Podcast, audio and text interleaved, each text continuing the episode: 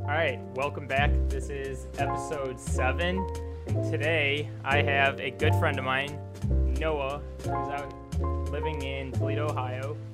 And glad to glad to have you on the podcast, man. Thanks for having me.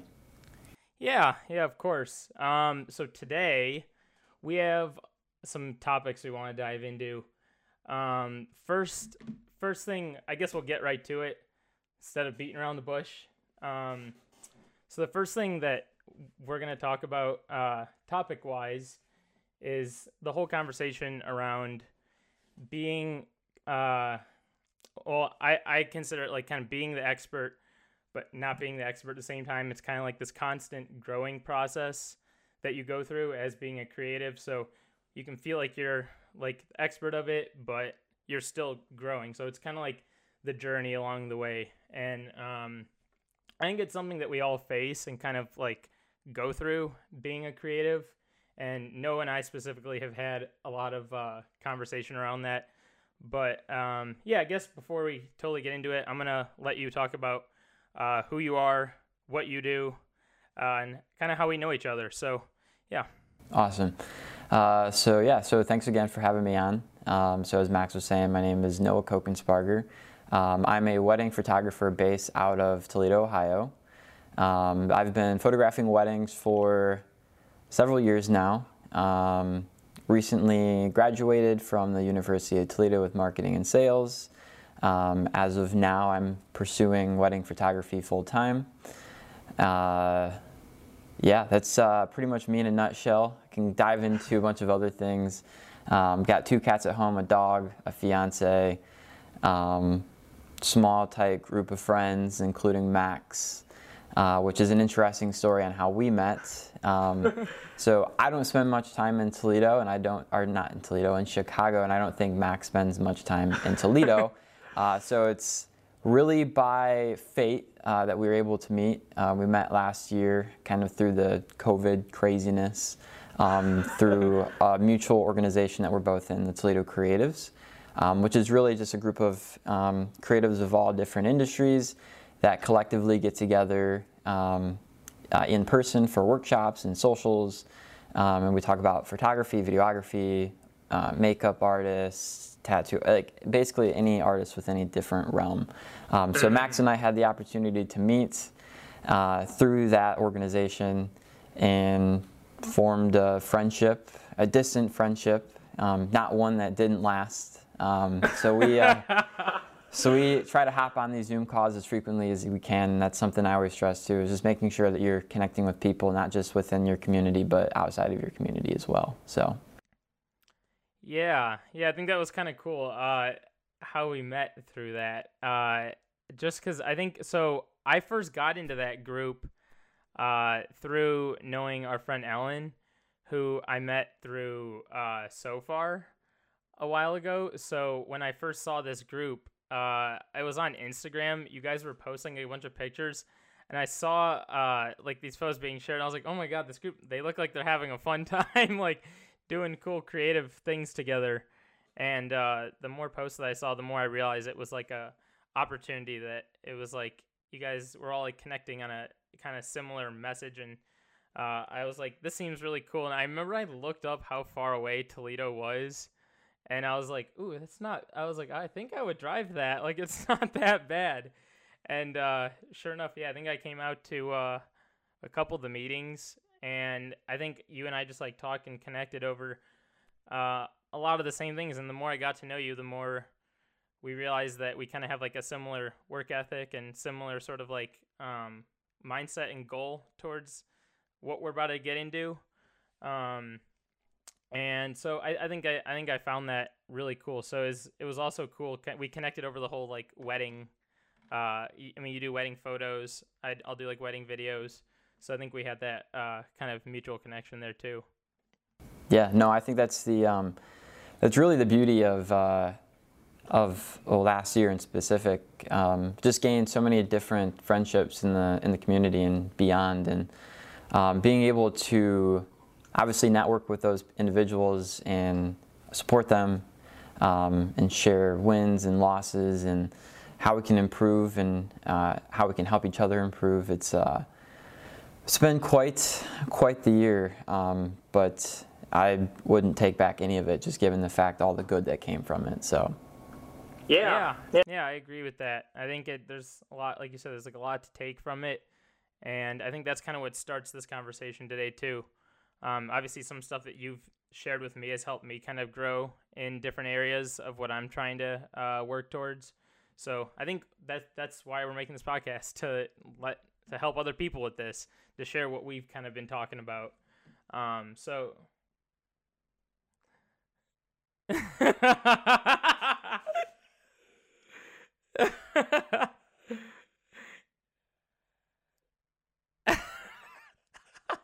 20 years and looking back at this like god who were we? It's gonna be a whole nother story. Well hey you know what? This is gonna help people for the time being. Don't watch us in 20 years. Don't listen to this in 20 years. Please don't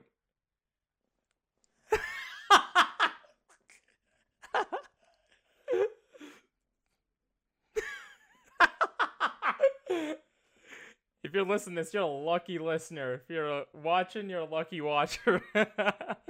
um, all right, so uh, I guess some of the things I'm gonna talk to Noah about is uh, we're gonna talk about like when you first got your expertise uh, in your field, um, and we're gonna talk about when you kind of first had that grasp on it, when you felt like you really were like feeling this whole thing out. Um, and we're to talk about kind of the journey of learning to fall in love with the journey and not just like the little temporary wins. Um, and then we're to have a little conversation around gear talk because uh, I know that's like a huge thing around being an expert. Um, and we're to talk about internal versus external motivation. So we'll dive, we'll get a little bit into that. Um, it's kind of like the whole conversation around like creativity being uh, a muscle that you're working. Um, and then at the end, I'll have Noah kind of share some advice that he has so, um, yeah, let's let's get into it. You ready to dive into this one? let's go head first into this one. Um, all right. So, uh, when did you first feel like you had this like, I guess quote unquote like expertise, or when was that like aha moment for you? I guess. Um, so a little bit more about me. So I've been taking photos since I was like four years old. Um, you know, I take photos of trees and dirt and rocks and you know stuff that now I would consider like dumb, but it, it's I don't know. It takes me to a place of um, being humble, just because like I started where everyone starts um, with a not so great camera, um, with not so great editing software. Um, so as you probably can guess, like I never really felt like an expert uh, through that start of the journey. Um, so I guess like if I if at any point in my career or journey did I ever feel like I was an expert, it was probably in high school. But like to touch on that point um, and just put it out there, I don't think we're ever we ever reached that point of being an expert. I think that we're always proactively aiming to be an expert um, but it's the act of actually actively being an expert all the time. So mm-hmm. I think any of us can claim to be an expert just as we can claim to be a professional. Because uh, I don't really think there's any definitive value stating um, whether you are or you aren't.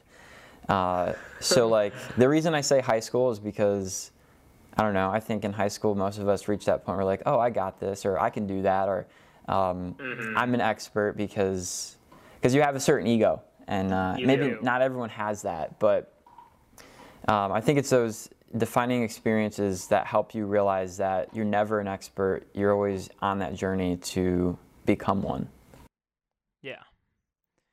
Yeah, and it's really interesting going off of that. I mean, I, I appreciate the fact that you said it's kind of like your almost like your ego. Um, you kind of have that like I guess I don't know the best way to articulate it, but you have that sort of like boost where you like learn something and then you kind of start doing it a little bit more and you you're like, "Ooh, I know this." And you start almost feeling like you know it better than like people around you or you feel like you're like really uh on top of the whole situation.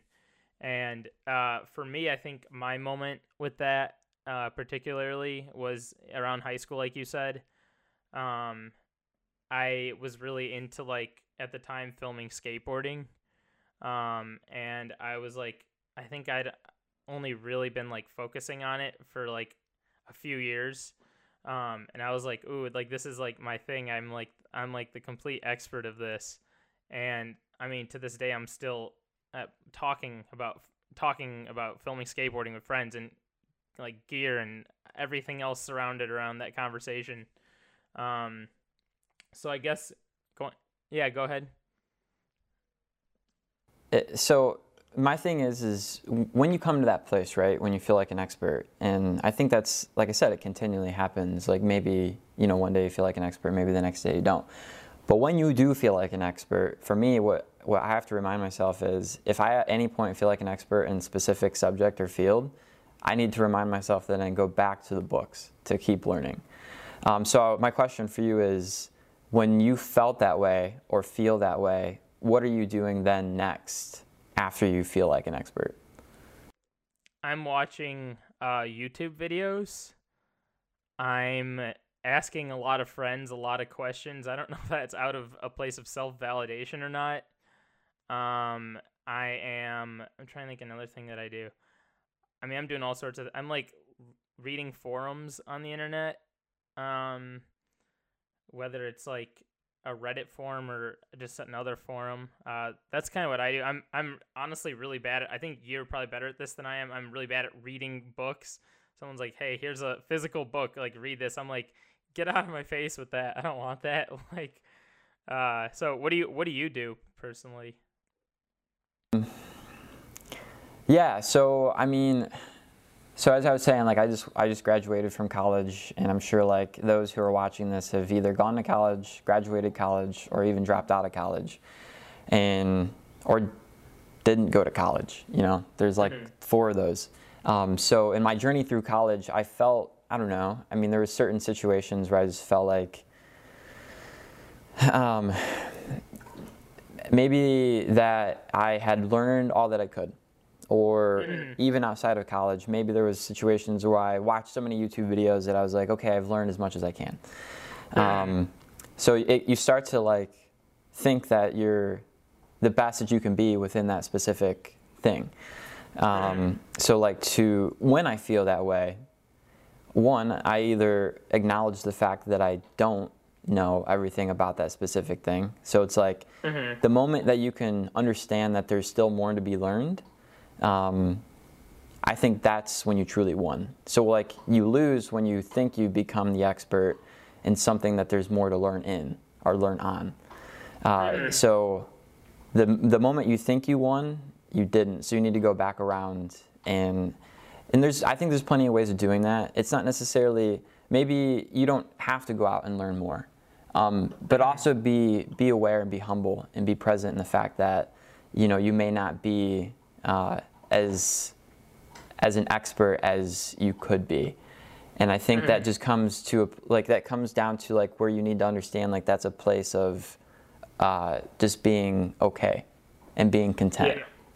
if that mm-hmm. makes sense yeah yeah and i think when you feel that way for me at least um, it almost feels like it's like that you've you kind of said it already but it's like that you've made it moment sort of thing and for me at least it like makes me feel like okay i need i can like t- almost like take a break from the like learning process because you're like mm, i know this we're all good.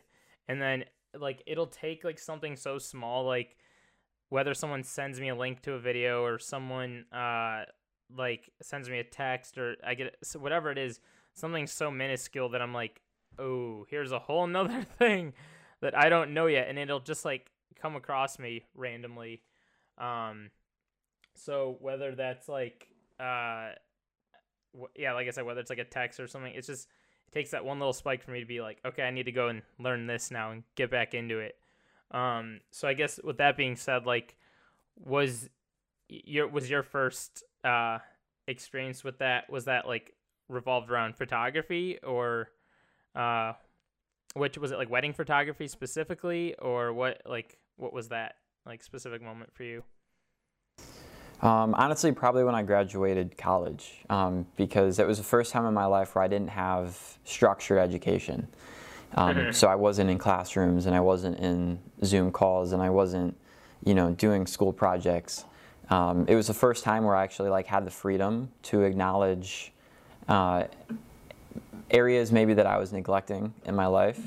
Um, so like it's almost like post college stress in a way, you know, because Yeah, you're you're so you're so uh, used to this structured lifestyle or this structured education that once you exit it, it's almost like you go through this phase of nothingness.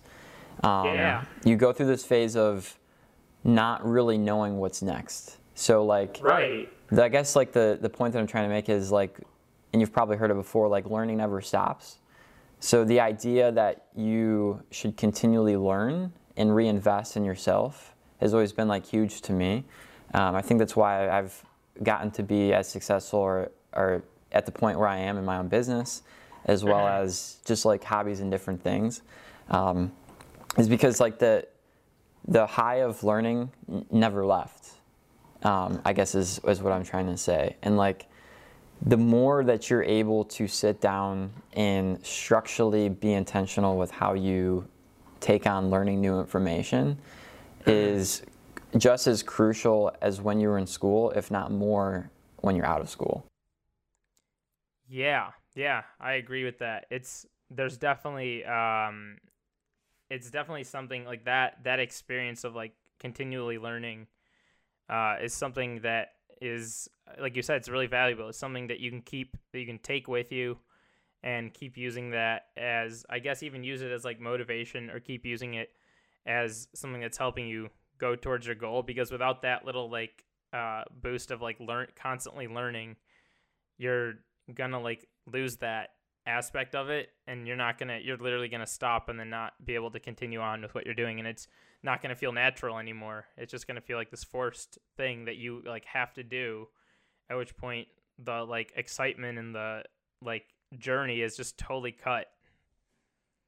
You recommend you know for for those people who might be struggling to take on learning new information? Like um, obviously some people read books watch youtube read articles google stuff um, and i think there's plenty of different platforms but it's usually not the uh, getting the access to that information it's it's actually stepping up to the plate to consume that information so what do you have to say to those who maybe struggle trying to pick up that book or watch that youtube video Um, I think you should talk to your friends. That's the one that I always go towards. Um, just because I think I've learned valuable information from talking to people that I've least expected to get that information from.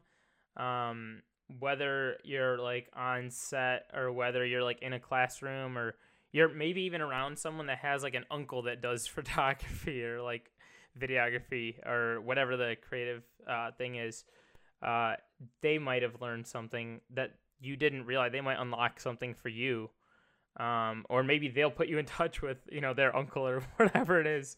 Um, that has been the most valuable to me. I think just bringing up what you do. I, I think I, it's something I mentioned in the last podcast. Uh, is just bringing up something that you do around people that you don't expect it from. I think that's where uh, some of the most valuable information comes from sometimes. Um, and I think I mentioned this in the last podcast is like talking to uh, random people and talking to people you'd like least expect this information from. Uh, sometimes you might have like that friend of yours that is, um, you might have that friend of yours that has like the uncle that was into photography or you know aunt whatever uh, that's into photography or into video Right. or whatever the creative thing is. Um, and sometimes they might have information they've taken um, that they know, or they'll connect you to their aunt or uncle or whoever it might be. Uh, I don't know why I go to that as an example, um, but it seriously takes like anybody sometimes, um, just randomly dropping in people's ear of where they kind of like, or dropping in there what you do, and they'll they can kind of feed you that information. So I think that's probably my recommendation. Um, just because it, it can go a long way. I mean, even even Mhm. if they don't know information, sometimes they can guide you to where they have heard Right. where this information comes from. Um, which well, they might even tell you to watch a YouTube video, and that's fine too because I've discovered new YouTube videos through talking to my friends that I was like, wow, I've been watching this guy's channel for 10 years of my life, but I didn't know he had this video.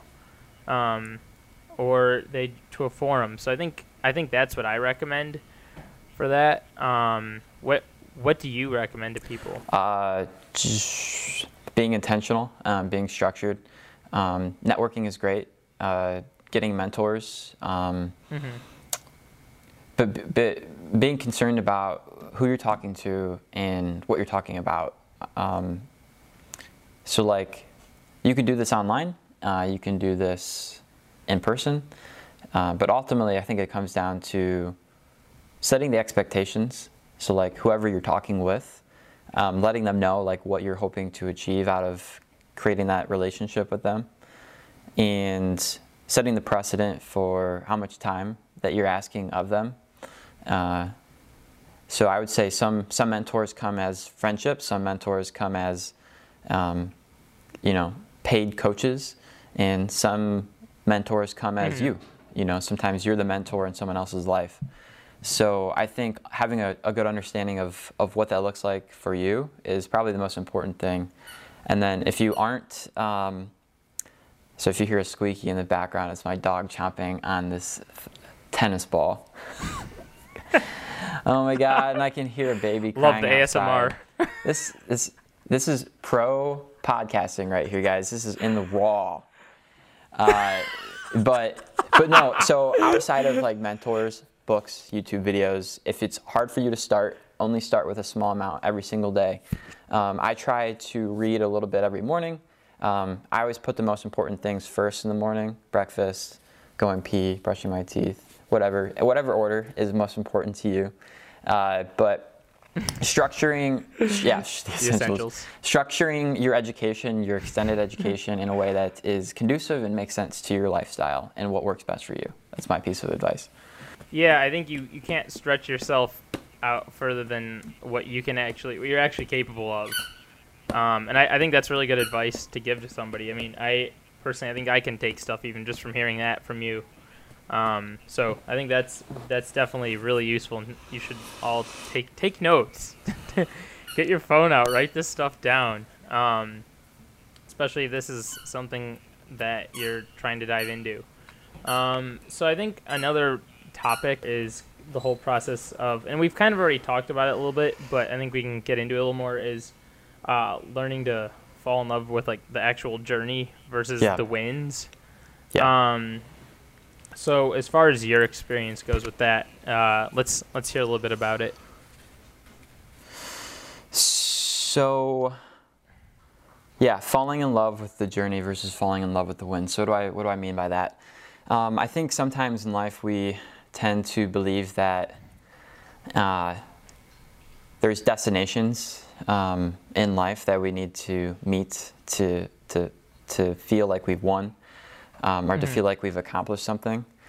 Um, I think for most people, this might be like getting a new job or making uh, a certain amount of money or buying the house or having the kid. And um, usually, what happens is uh, we buy that house, and six months later, we're uh, getting off the honeymoon phase of it and starting to understand that um, that the the happiness wasn't necessarily in the the house, um, the purchase of the home, and we start to experience these self-defeating uh, ideas just given the fact that we are no longer like accomplishing things. Um, so when Mhm. I say like fall in love with the journey, uh, I say fall in love with the journey versus fall in love with the wins because the journey is something that's consistently happening, where the wins they happen and then they're gone. You know, so like uh, a win could be as simple as I don't know. Um, your significant other brings you home Chipotle, and like that's a win for you that day. Um, but but but do you expect your partner to bring you home Chipotle every night? Well, that's probably not going to happen. So uh, the way I look at it is is if you can understand that the that you need to fall in love with the journey so you can be happy continuously. Um, I think that's that's where you're winning. Like that's that's Mhm. true a true winning uh, mindset. Uh, yeah. Yeah, yeah, I know. I agree with that. It's uh, it's definitely something that it makes you feel like you have to like chase after it, I guess. Um, and it's having that little like like you said, having that small like victory doesn't help you. Uh, just because you have that doesn't help you like. I I don't want to say keep going because it Mhm. does help you keep going, um, but I think you can't live with that mindset of that's how that's how the like, that's how it's gonna be continuously, because there's always different stuff whether it's like on a higher level of things. Um, Well, like, let's so- expand in that to a little bit more. yeah. So, uh, I guess to give you an example of what, for me personally, Mm-hmm. um, I remember like this is this kind of stretches far back, but I remember like one of the first Sofars I shot. It was like the third or fourth one in. Yep. Um, I remember it got like there was like literally like five seconds of something I filmed that I saw on like Fox, 32 Chicago or something the very next day, and I remember I was like super uh, I was like super excited about that, and to me that was like a little it was it was definitely a um, it was definitely like a little victory in the moment, but it was that thing that made me kind of like keep going after that Mm-hmm. um, and I didn't want to live with that being like the like the like norm, I guess. Mm-hmm. Um, so that that was kind of my thing on that. Um, what what was, I guess to get into it a little bit more. What what are you thinking there? What I was going to bring up, um, so I like to read. Uh, It's something I just, okay, I don't like to read, but I like what I read, if that makes sense. Some people don't like to work out, but they like the, the what they accomplish by working out. Um, so there's this, so I'm reading Green Lights right now by Matthew McConaughey. It's like his midlife memoir. It's not like a memoir because he's not dead yet, but it, he, anyways, uh, he talks a little bit about that and like experiencing those wins takes um, making sure that you're taking advantage of opportunities that are either uh, that come your way or that you create. So he calls it green lights. So it's like the more green lights that you can catch, the more successful, the more opportunities, the more happy, the more consistently um, able you are to do things that you're wanting to do, if that makes sense. Right. So, right. like you said, like sometimes it takes winning to keep going. Um, Mhm. But I know we're going to talk a little bit later about like how creativity is a muscle. So, in order for yourself to continually to keep growing and going, um, you have to to te- or treat creativity like it's a muscle. Um, so, it's something that Chase Jarvis says. Um, he's an influencer, has a book, uh, but definitely check it out. It, he basically says like creativity is not something that you can neglect. Um, so like working out is not something that you can neglect. Eating bad is not something that you can neglect. It's uh, well, eating bad is something you can neglect. Not eating good is something you can not g- neglect. Uh, but guess what I'm trying to say is is like making sure that you are knowingly taking wins as steps in your journey and not as endpoints. So for you, Right. like for me, like I've I've like graduated college, for instance, and I'll go back to that because I think this is something most people can relate to. When I graduated college, like that was a huge win, and like it's something to celebrate. Um, but it's not an endpoint, you know. And I think sometimes we get that idea that like, if oh, if I make you know a hundred thousand this year, like, cool, I'm set. But then what happens is, is you make a hundred thousand, and then you're like wanting more. It's like the hundred thousand is enough to keep you happy and like pay for all your needs, but you have like these self-defeating ideas of like I need more to stay happy. Um, right. and I know that's like a general topic in conversation, but I just like to remind people of that because I think it's the one thing that keeps me grounded is like having realistic expectations of what I need to do to continually to keep going and understanding that when you win, it's not an end point, it's a starting point for your next win or your next journey. Right, right.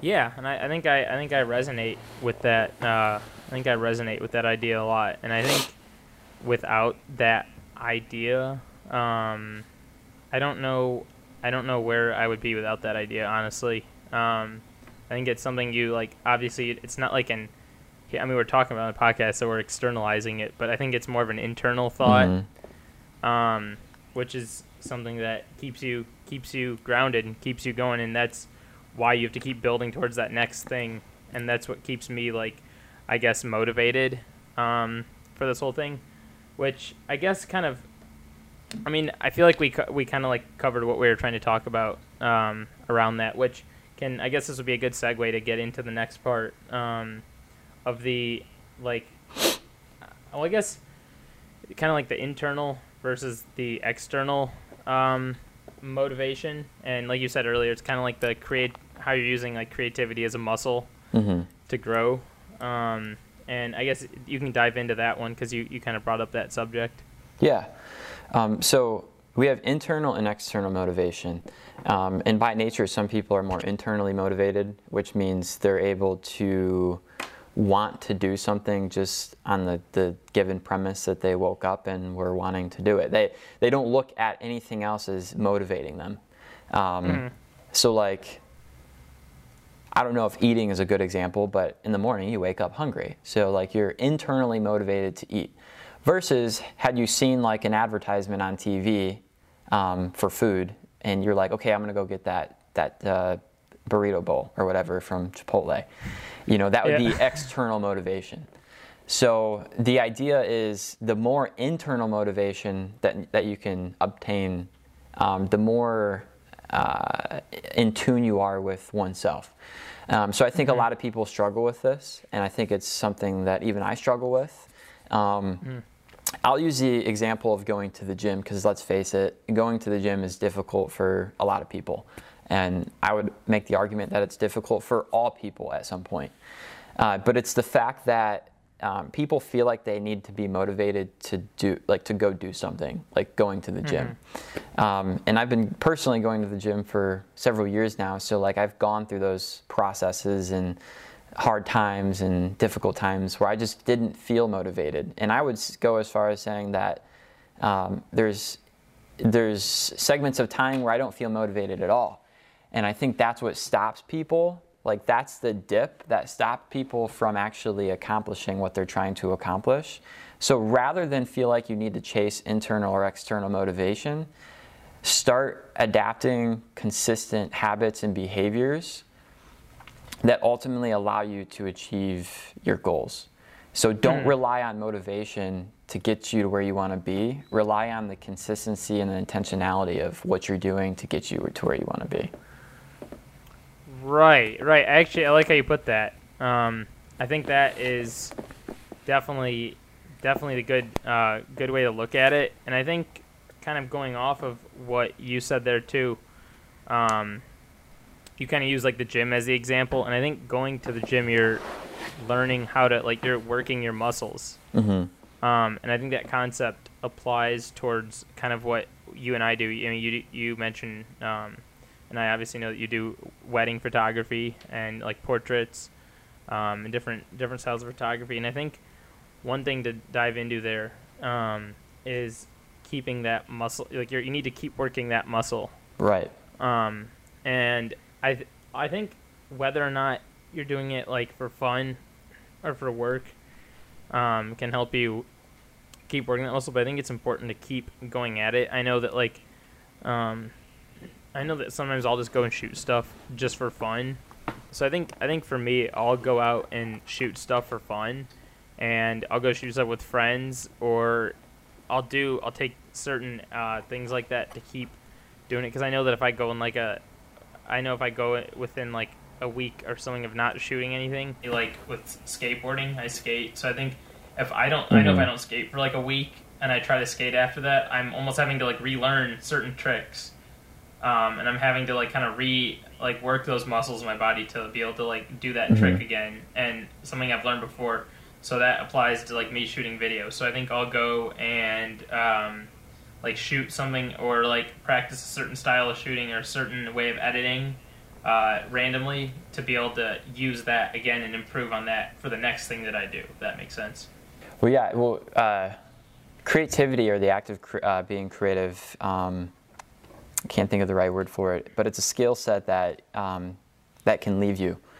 Uh, you know, it's just like playing a sport. You know, it's like if you Mm-hmm. played a sport for 10 years of your life and then stopped and then started playing again in the next five years, like there's going to be like muscle memory, but there, you're going to have like have lost a skill set that it takes to actually be really good at what you do.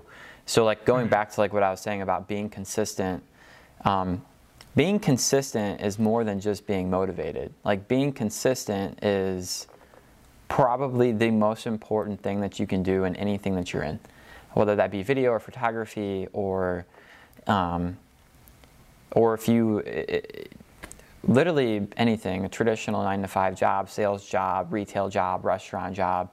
You know, like if you're consistently a good server at work, that means you're consistently going to be getting good results. Um, and I think sometimes it's easier to measure the success of being consistent. So, like going to the gym. If you're consistently going to the gym, then you're probably consistently losing weight and gaining muscle. But with creativity, it feels different because there may not be like a obtainable thing that you're allowed, you're able to see by consistently being creative. Um, or like cooking. If you consistently cook your own meals, guess what? The next time you cook it, you're to cook it better. So even if you don't have the internal or external motivation to cook, it's the act of doing that gets you the results. Yeah, yeah, I agree with that. And I think I guess I want to ask you too, like what can you give me an example of with you specifically where you've kind of experienced that or you've uh, kind of used that?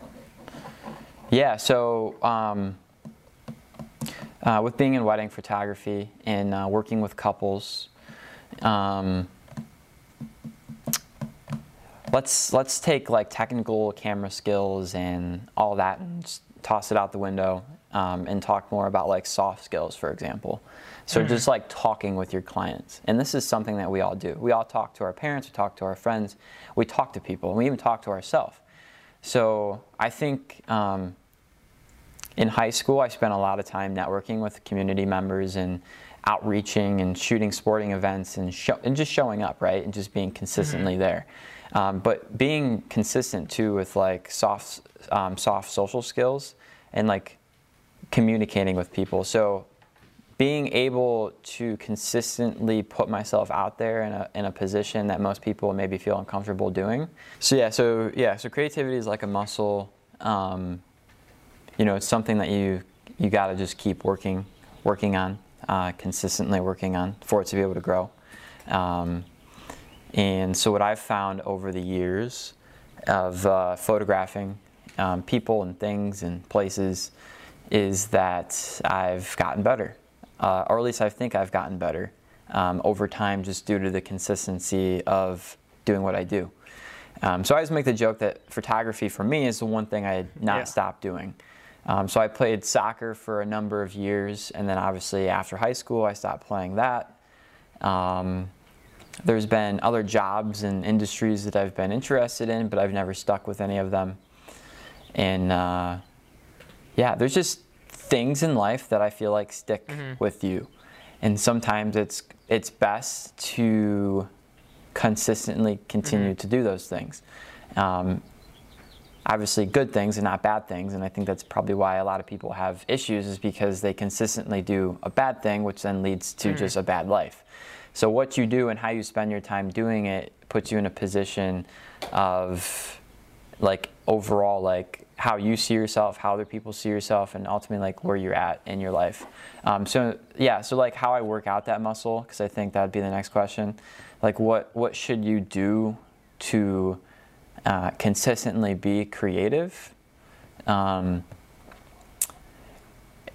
you know, a lot of people make the argument that they're not in a creative profession. So maybe like you're a bank teller, for instance, and your job doesn't necessarily require a lot of creativity. Um, probably shouldn't. Sir, I think we you might have a million dollars in your account. Oh wait, no, you don't. You actually have ten dollars. So like, it's probably not the best profession to be creative. But I guess what I'm trying to say is like, there's different things that you can do, even though you might not see yourself as a creative person. Um, like for me to continually keep being creative outside of just photography. Like I said, I like to cook. I like to try out new recipes, change up recipes. Um, I like to write Sure. uh, blog posts, captions on Facebook and Instagram, sharing stories through video, um, capturing promo stuff. I mean, there's a, a ton of different things that you can do to to, to harness those creative juices. Um, but I also think it stems back to like what you did as a, as a child, like dreaming, and like dreaming isn't necessarily always a bad thing, and dreaming can harness those creative elements that you Sure. actually need to actually achieve. So, uh, you know, maybe waking up and reading a book and like dreaming about the characters or or what how you would be in the book if you were the character. Like, what would you do? And like that's just creative thinking. Um, so yeah, so I guess like to reel that back in, figuring out what is ideal for you to continually be creative, even though there might be moments in your life where you're feeling not creative. But those moments in your life are small moments in the long run. So like going to the gym and, and consistently going five days a week all year long. And for instance, maybe you take a vacation and you miss a whole week. The week doesn't affect the end results because it was just a week in Right. a year's time. So if you look at things from if you start looking at things from a long-term perspective versus a short-term perspective, you can start to have more of a grounding sensibility on, on what life is and what you're trying to do with it. Yeah, and you can kind of grasp uh, an idea of what you're trying to get towards by doing that. Um, and I think that in itself is like useful. And I like earlier you were saying that you um, have different things that you do to stay creative to get towards that. Um, and I think I think that's really cool that that you see it like that too because um, I think seeing it I think also seeing it like that is what's important too because I've talked to friends before where I'm like oh like what do you do that's creative? And then they're like I don't do anything. And I'm like "Well, what are you talking about? I'm like "D- do you like I'll ask them like do you cook? Do you like write paper do you like write do you draw like do any of that and then all of a sudden they're like oh yeah I Mhm. write and I or they'll say something like that I'm like yeah that that is a creative thing in itself um, and so I think being, like you said, harnessing it and knowing that um, is something that helps you get that way. Um, and so I think for me, like my the things that I do, um, I mean, some people know I make like YouTube videos. Um, I like, what was that? TikToks. TikToks. Oh, gonna say Yep, that's another thing that I do. Um, I make. Uh, what else do I do? I'll like uh, uh, same thing. Instagram posts. I'll do like some social media stuff. I'll like share some information I know about that with people, and doing those different things helps me uh, push towards like what I'm trying to do. And I think it all it all kind of comes back in a full circle at the end of the day. Like whether it's something that serves you good or helps someone else, I think it all kind of like comes back to you uh, if you follow what I'm saying. Yeah, no, I 100% follow what you're saying. Yeah, yeah, and so I think kind of to uh, get into the gear conversation here um, around this is kind of this one. This one's kind of interesting. Kind of goes back to the first thing we were talking about is when you get, uh, especially like when you buy new gear, you feel more like that like expert feeling because you get it and you get that like that like kind of like that temporary high I guess that we were talking about where it's like you're like ooh I got this like I'm good. And then right when you get it it always seems like there's always something new. There's always like a new this that does that two times better and you wish you had it or it's the other way around you get the cheaper one then the next cheaper one comes out and then you're like ah and you, you start to feel like behind almost because of gear um, because I know like I'm currently going I'm currently having that right now where it's like I I have a camera that does what I want to do. It's been serving me well, but I spend a lot of time watching gear videos and then I start to feel behind and I'm like, ah, and then I lose that. Like I start to be like, I need to get that next thing to be able to get to the next uh, point in my life with this. Which I don't know if that's a realistic feeling or not. I've been told both sides of this, and this is why we bring up this conversation. Um, because I've been told people like, no, don't worry about that. You can still do it and still get there with what you have. Just take it easy and you know one step at a time. Um, but I'm I'm like, here I am. I'm, literally, I have a tab open right now where I can like press buy on the camera. so um, yeah, just I guess that's kind of an interesting one for me. Um, how how has that kind of been for you? Do you feel the same way with uh, getting gear? And I guess what gear did you uh, what gear did you like start off with uh, compared to like what you have now? And how does that kind of like uh, change your mindset to feeling like you know you weren't an expert before, but now you are because you have this? Or what is I guess kind of getting to that? Yeah, so when it comes to gear, the gear conversation, um, I mean, you could talk about all kinds of different gear, but uh, I kind of I tend to live by two different s- sayings. Um, so buy once, cry once, and only buy what you have use for. So uh, in regards to buy once, cry once, it's pretty simple. Um, buy what you believe is the best within budget that will last you maybe longer or better than the competing product. Um, so there's plenty of examples of this. I mean, for instance, maybe it's a lens. Um, so my recent purchase of last year, I bought uh, an 85 millimeter 1.2 RF glass for my nice. Canon. Um, it was also one of those things, did I need to buy it and did I have use for it? So I could have bought a much cheaper 85 like 1.4, um, you know, which is an older piece of glass, doesn't have the same mounting system. Nonetheless, um, I realized that I had use for the 85 1.2 because I use it for tons of portraits and even on weddings. Um, yes, it was more money, but I bought that knowing that I wouldn't regret it later. So I think the message here is even though there's sometimes a cheaper product that might look super good, do your research first to see if there's maybe a better product that's going to last you longer and suit you better. And if it means saving up more money to purchase that product and make your business or your service better, then to me it's worth mm-hmm. it. And then going back to buy only what you have use for um, let's be honest, like how much stuff that we purchase, whether it be on Amazon or at Target or any of these stores that might uh, sensationalize a product.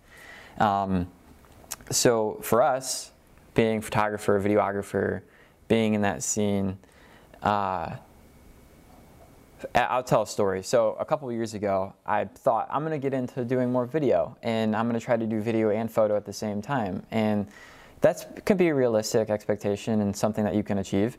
But at the time, I was looking at this really cool DJI gimbal um, that had the motors and all the cool shit on it, and uh, did all these all fancy, the yeah, fancy rotations and whatever. And eh, like any other purchase, I'm like, I'm gonna buy this gimbal because I know it's it's buy once, cry once. There's other ones on the market that aren't motorized, but this one's good and it's gonna last and it's gonna be awesome.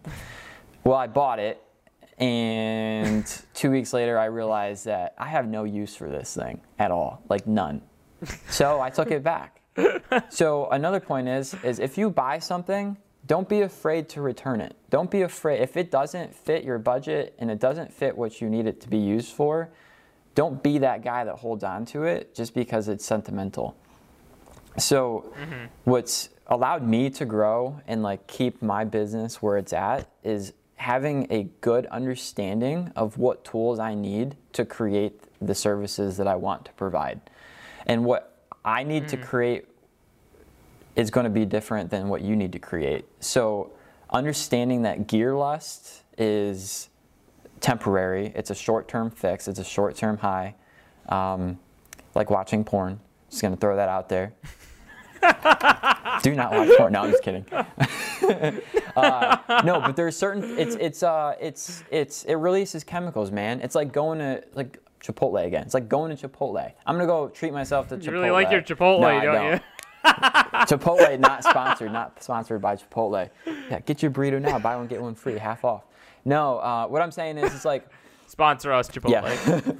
Yeah. um, be very vigilant and aware of the things that give you short term highs, because those are the things that you tend to want to stay away from.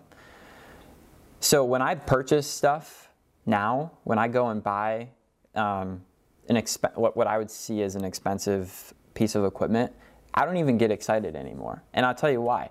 It's because I've spent so much time understanding how I'm going to use that new piece of equipment, but by the time I get it, it's not even cool because all it's doing is just Yeah. serving its job. Yo. So if it oh if it God. excites you, if it excites you, it's probably too good to be true. Oh my god. I can relate so much to that. I had the same exact situation.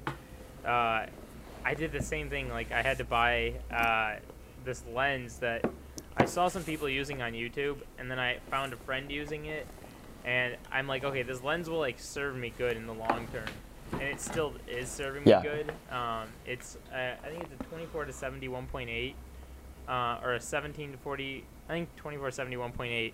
Um, and it's it's really nice. I really like Yeah. it, but I got it like after watching videos and seeing results, and then now that I have it, I'm just like, it's just serving its purpose now. there's no there's no like fun in it, but I'm like at least it'll like serve me well. I mean, I did what you said too. I waited. I was about to buy a cheaper lens, but then I waited. I put the money aside, and then I bought it. Um, which I guess kind of going off of that too. One thing I always get from a lot of people, this is like, this, I get this question almost every day of my life. Um, people are always like, "What's a cheap, good lens I can buy?" Everyone always wants the cheapest, right? And that may that might mean they're in a situation of a position they can't afford it, the more expensive one, even if they were to save up, or they're not gonna go towards it. Which, because I know some people do this stuff as like a side hobby, but they're still trying to like invest. Um, and I feel like I'm the worst when it comes to telling people to get the cheap stuff because I'm not one for that. Um, I'm not one to be like, hey, go buy this cheap thing. Um, but it, it is kind of hard when you're in that position. Like, what what would you what would you personally tell someone that is trying to get like the best value for? Uh, I mean, you, you don't need to get like specific. But Mhm. what would you like shoot them? Uh, would you like send them a video? Would you tell them to do that? Like, what would be your advice for that? Uh, my advice for someone who's looking to upgrade their gear or something within their hobby or their business, and um, well, I always like to live by if I can buy it twice in cash, I can buy it. So like if I have double what it costs, then I have the means to purchase it. But there's obviously it's multifaceted in the approach and like how you evaluate the purchase. So for me, my hack, quite simply, when I was like, so um, before I turned 18, uh, I had asked my mom if she'd get a Best Buy credit card because I knew that Best Buy offered 0% interest rates between Wow. 12 and 24 months. So the deal was some of the biggest. So one of my biggest purchases in the beginning was my um, my crop camera. Uh, yeah, my crop camera, Canon 70D. Um, and I shot on that for like five years. But what I'm getting to is, I financed that camera to start in photography because I knew that I was going to continually be in photography, that taking the risk, calculated risk, and uh, Yeah. um, getting and, and what am trying to say? And uh, I don't even know. So putting that, so putting the camera on the Best Buy card and having like 12 or 24 months of 0% gave me the opportunity to pay on the camera per month. So what it did was is it allowed me to keep money in my pocket longer and then made me and gave me the ability to have the piece of equipment in my hand now to con, so to, to make money to pay for it. So my thing is I don't buy anything unless it can pay for itself. So Right. so for like for instance, um, right now I've got my drone on the Best Buy credit card, and it's one of those purchases that I haven't made a ton of money with. So it's like it's one of those things where it's like I should probably take this back or I should probably sell it because I'm not really using it to make money. But at the same time, I use it for travel and I use it for hobbyist, you know, videos. So if you can get a Best Buy credit card or a credit card to anywhere that sells cameras or equipment at 0% over a period of time, and you know that you are able to pay that off within that period of time while still using that piece of equipment in that time, and this is not financial mm-hmm. advice, this is just what I've done, and I think this would help other people it'll give you the opportunity to have that camera or that piece of equipment in your hand for the 12 to 18 months or whatever while making money with it to pay it off. But my other piece of advice is just keep saving. I mean, that's what I've done for a lot of my equipment. I've bought it in cash. Um, I personally live by the principle hold on to your money longer or as long as you possibly can. Now, I'm not saying buy everything on a credit card, but mm-hmm. if it's a larger investment, for instance, like if it's $4,000, you could pay it in cash, but like paying it in cash, then it if something happens and you need that money, now it's gone because you just gave it all away.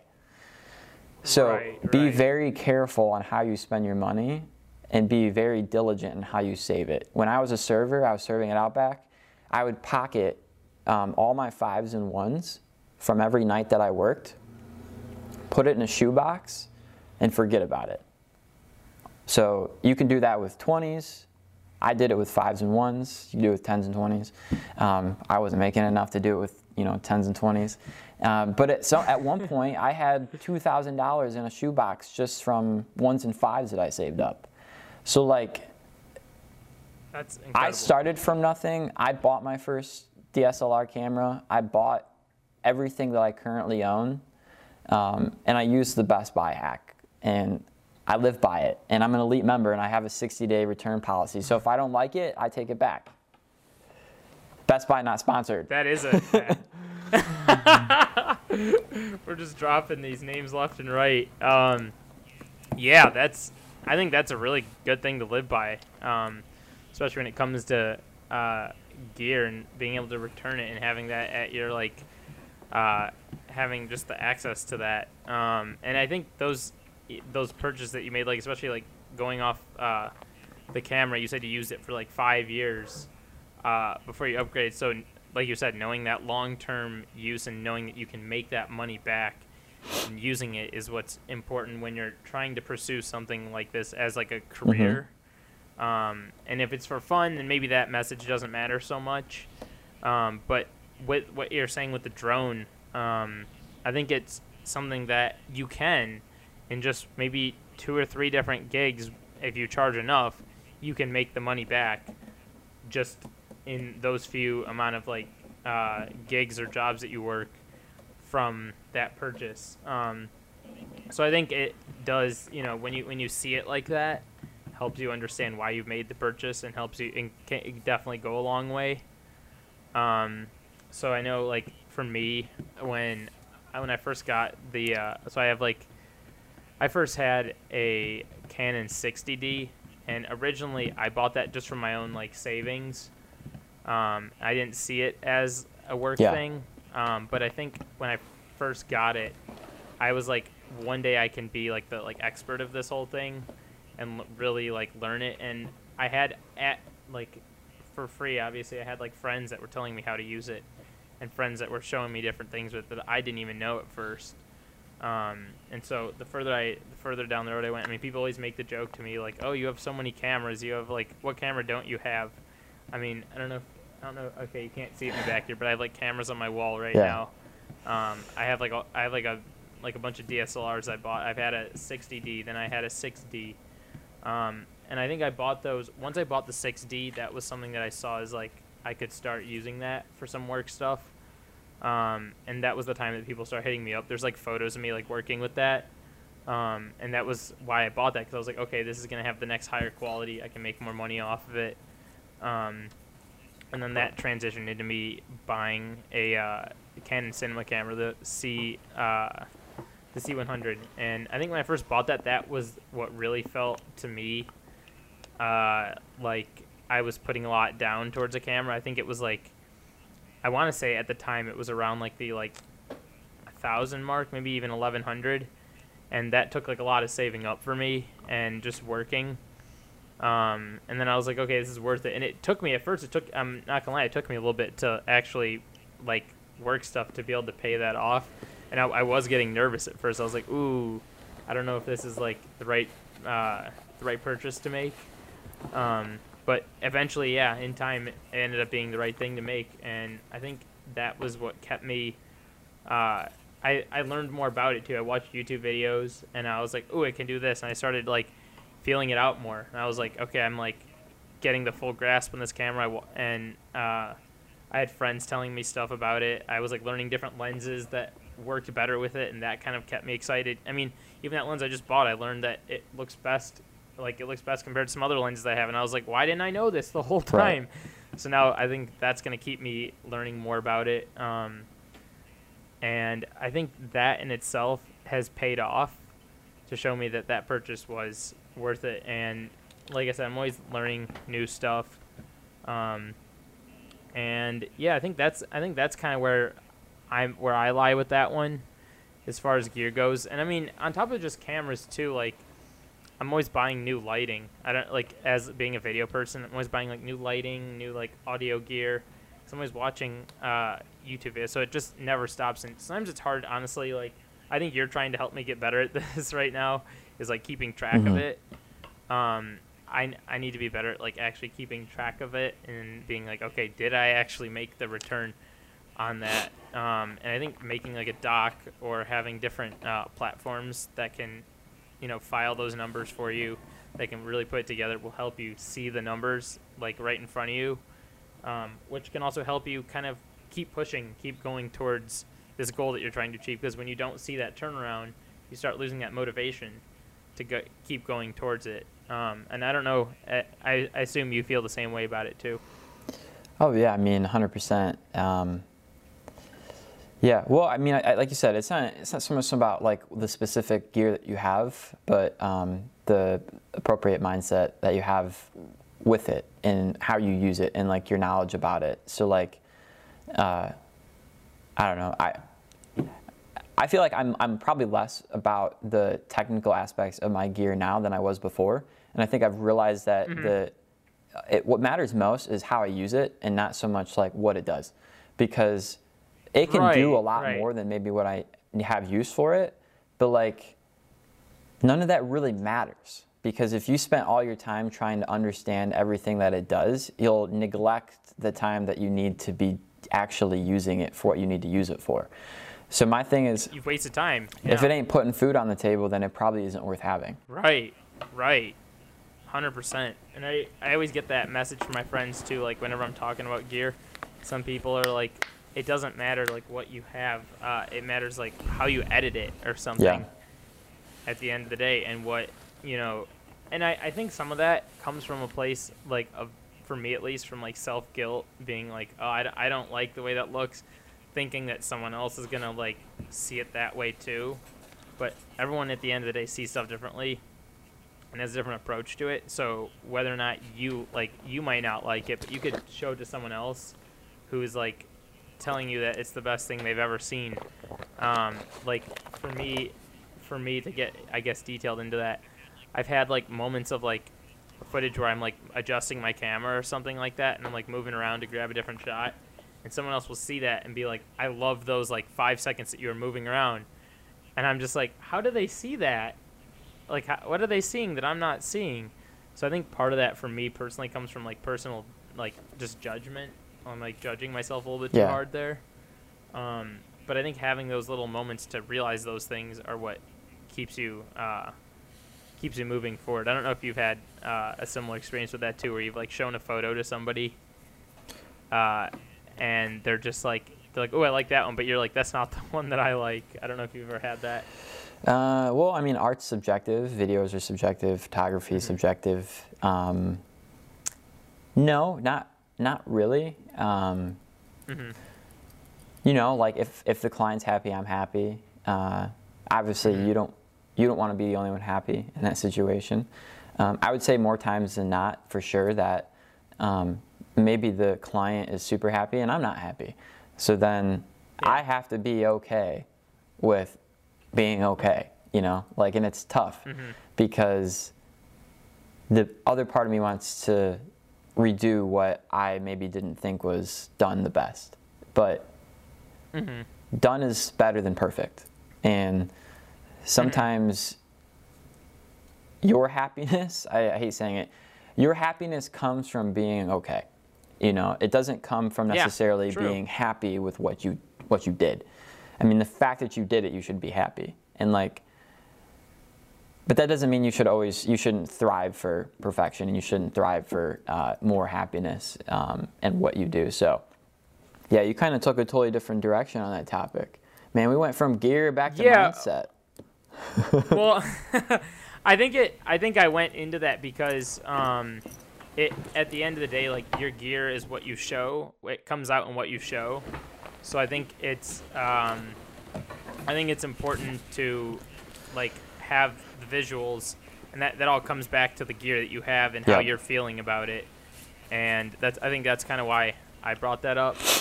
Um, but yeah, I mean, was there was there anything else on like the gear conversation that you wanted to bring up before we uh, get to the end of this thing? Sure. I mean, one last note. Um, I have been one of those people uh, that have asked, "Hey, what what do you use? What what do you use? What what what do you use? Or what do you use?" I think there's there's value. I think mm, there's value in that. I think if if who you're asking is a trusted advisor and like someone who you can actually like come to for advice, that's great. Ask them. But we're in a day and age where technology has surpassed like, oh, that's great and that's shit. No, it's all pretty good at this point. So it goes back to spend less time trying to figure out and copy what other people are doing and really understand like what you're trying to do with what you're what you want. Um, yeah, so that's my ending note. I need to be better at that.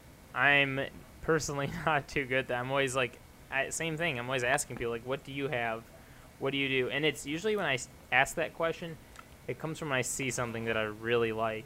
It'll I take that back. Like, I take that back. Uh, I think that's good. I think if there's something that you're already interested in getting and you want to ask someone more information about it, like that is appropriate. Um, I guess what I'm trying to counteract is like you'll see a lot of times on forums, like, hey, like what what's the best camera? Or what's the best lens, and it's like none of them, or all, or or all of them because all of them in the sense that whatever one that you have is the best one you've got. People people get so hung up on that in the beginning, and I feel pretentious saying that because I have the gear that I've always wanted now, um, but I didn't always. So like the gear I started with, of course I had lust for shit that I didn't even need. Like I don't need a I don't I don't look a red camera sexy as shit. Do I need a red camera? At one time I probably thought I did. You know? and then I came Yeah. and then I woke up and realized that look, what I have in my hand right now, even if it's my phone, is way better than a red camera that I don't have. right. So Right. sit down, shut up and create with what you've got. Yeah. No. I, okay. Yeah. So I I see what you're saying. So it's what you've got. You need to learn is the best to keep uh, to kind of like keep creating to keep making Yeah. your product for what you want. Um, Yep. and I think that it's it's important to really like know how to use that gear too and make the Mhm. best of it because you can at the end of the day it's not always like about like comparing yourself to what others have i mean sure like i said earlier it's kind of cool to see what someone else has and then ask those questions and kind of go off of that but just because they have that like whatever it is that $30000 camera lens or doesn't mean that you can't achieve the same thing you can- Absolutely. you can achieve you can achieve it with what you have um, and i think that is a pretty useful thing too for um, kind of like hold kind of like keeping your expertise um, and growing i don't it's kind of like you can't go like 0 to 100 in like a second like that i guess is the best way to phrase this um, you- it's like those little steps that gotta get you you gotta you know you got to go 25 miles per hour before you can go 100. You got to go 50 before you go to 100. Like, Yeah. uh, unless you know, unless you're like what a NASCAR driver, uh, uh, you're you're not gonna go zero to 100 like that. Um, so I think that is what keeps you. And no one will ever. I don't think. Again, the topic of the conversation is not just to hit 100 and be happy with it. I think Mhm. that's the whole crux of this conversation. Is you're you're always growing. You're creative. You're always growing. You're always getting to the next thing. So there's never gonna be that pausing moment where you're there, you're done, you made it. It's all good. It's it, the, day you start it, the day you keep doing it is that you're just gonna keep uh, keep going uh, for that entire time. And I think that I think that's a pretty good way to kind of put a cap on the gear conversation. Um, so I guess with that with that being said, is there anything else? Um, I guess this is the end towards the end of it where I like to have like a piece of advice to give to somebody. Um, what what advice would you give to somebody who's um, kind of who's the who's like trying to become the expert in their subject, uh, who's like a growing creative? Yeah. Um, so I think there's a lot of pieces pieces of advice that I can give. Um, I want to focus on one, uh, and that being mindset. Um, so I think we talked we talked a lot about mindset on this on this podcast or on this episode, um, and for good reason. I think, I think because it's applicable, it's applicable to all of us. Um, it's not like talking about one specific creative industry or one specific camera, for instance. Uh, and mindset for me is, I think, the one thing that's really been able to take me further in my journey. It's the one thing that can't really be bought. It's the one thing that's not tangible. It's the one thing that we all can have, um, regardless if you're rich or you're poor or if you're here or in some other part of the world. So if you're able to have and garnish a stronger mindset in your journey, um, in the process, uh, you'll be able to become stronger. Um, you'll be able to make better decisions, better choices. Um, you'll be able to look at yourself and your business in a better light. So I guess like the next question is, well, how do you get a better mindset? Um, I think it's daily practices. Like you said, it's not zero to a hundred. Uh, it's it's learning when to be okay. It's learning when to give yourself some compassion. It's learning how to be introspective, how to be aware, how to be present. And I think that's all sounds super intimidating on like the forefront. Um, but some things that I like to do, uh, journaling, um, reading a book, dedicating some amount of quiet time, physical activity, um, drinking water. I mean, these are basic things and behaviors that you can do to create a, a just a, a, healthier mind. So I think it's yeah. it, it, ultimately it starts with the mindset. It starts with the mindset because without the mindset, you have nothing. You can have a fancy camera, you can have a nice car, you can have all the equipment that's necessary and the connections to be a, a successful business owner. But if you don't have the mindset to do and use those tools that I just listed off, you have nothing. Like, mm-hmm. and if you're not happy, like the only way to change that is by changing your mindset. So I know I got that like it's a little serious and like probably not as lighthearted as I probably could have gone. Um, but uh, another piece of advice is believing in oneself. It's just uh, making sure that you don't have any self-defeating ideas. Because in the end, the only person that stops you from pursuing anything in life is yourself. So if you yep. can't believe in yourself, um, no one else is going to believe in you. So right. I've done a lot of things where I was questioning whether or not I believed I could do it, but I did it anyways, hoping for the best or anticipating the best. And I think that's what's given other people the ability to believe in me. Because you can believe in yourself, but if no one else believes in you when you're dealing doing business, like it don't really matter. But I can 100% guarantee that if you don't believe in yourself, no one else will, and it shows. So that's probably my two biggest pieces of advice. Wow, facts right there. I don't know if I can even add. That was wow. that was that was perfect. Um, yeah, I think that is wow. You guys need to take notes. Get out get your phone out, get your piece of paper out, write these notes down. Hopefully um, you made it this far and we didn't bore you to death. Yeah, hopefully. Maybe we should cut that. You should like put it in the beginning and be like, okay, this is it. And if you want to watch the rest, you can't. it's a it ends up being a three minute podcast. Yeah. Um, yeah. So I think I think the only other thing that I can say that I mean you, you kind of said it already, but I I think I echo those same things. Um, that's really it. But I think the one thing I can say is having a schedule that has for sure helped me.